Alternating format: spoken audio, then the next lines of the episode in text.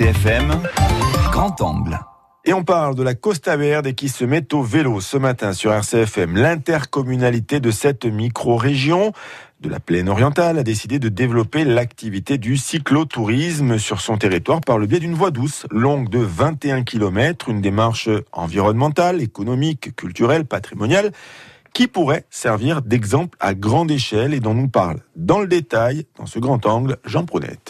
Le premier tiers de cette voie douce existe déjà depuis huit mois. Un parcours en tuf de 7 km reliant le hameau de Prunette à Cervioni à San Nicolao de Moriani. Un tracé qui s'appuie sur l'ancien parcours de la voie ferrée et qui connaît déjà un certain succès si l'on en croit Marc Nicolai, directeur général des services à la communauté de Costa Verde. C'est un succès grandissant dans la mesure où cet itinéraire est largement fréquenté par les populations locales, mais également les populations visiteuses. Tous les jours, nous avons pratiquement une centaine de personnes qui utilisent cet itinéraire, soit pour des utilisations utilisations sportives, mais également sur l'utilisation de déplacements. Deux autres tronçons de 7 km chacun aussi vont être réalisés d'ici 2020, de Moriane au Parc Galais au nord et de Prunette à Alistre au sud. L'intercommunalité de l'Oriente s'y intéresse également. Un programme est déjà ficelé, nous annonce Jean-Claude qui son président. Nous sommes en train de terminer une étude avec la création de parcours, que ce soit des pistes cyclables, que ce soit des voies autour de l'étang d'Urbine, sur la berge de l'étang d'Urbine. Donc, dans la continuité de ce qui a été fait en Costa Verde, utiliser la voie ferrée comme, un parcours qui pourrait, du sud de la plaine au nord, permettre aux gens donc de trouver un exutoire pour aller pratiquer du vélo. Trois intercommunalités réunies pour un parcours total de 21 km donc. Avec la Costa Verde, on l'a vu, région pilote et donc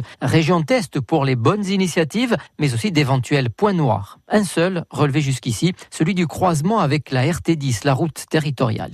Marc Nigolai. Nous avons des intersections avec la RT10 qui posent des problèmes de sécurité en termes de, de fréquentation et, et, de traversée. Euh, nous les avons solutionnés sur notre territoire sur cette première tranche par la mise en œuvre d'équipements ponctuels de type triflash, mais il est évident que nous devons poursuivre cette réflexion sécuritaire avec la collectivité de Corse pour euh, sécuriser de manière beaucoup plus forte euh, ces intersections et ainsi permettre vraiment une accessibilité à l'ensemble des usagers la plus sécuritaire possible. Une logique de développement durable d'un côté, un parcours sécurisé de mobilité à pied en vélo en roller de l'autre, une initiative que soutient l'Agence de l'urbanisme et de l'environnement qui veut l'inscrire dans un projet plus global nous annonce Sophie Raspail, chargée de mission à l'AUE. Concernant l'aménagement d'une voie verte euh, continue entre Bastia et Bonifacio, c'est inscrit au PADUC euh, sur l'emplacement de l'ancienne voie ferrée. L'idée, c'est de réfléchir de manière globale à travers des schémas vélos entre les territoires. Quand on a lancé le dispositif d'aide à l'achat des vélos électriques il y a deux ans et demi, euh, ça faisait encore sourire. Et maintenant, de plus en plus, c'est un sujet qui est pris au sérieux par les collectivités locales. Des projets fortement financés par l'Europe, soutenus par la collectivité de Corse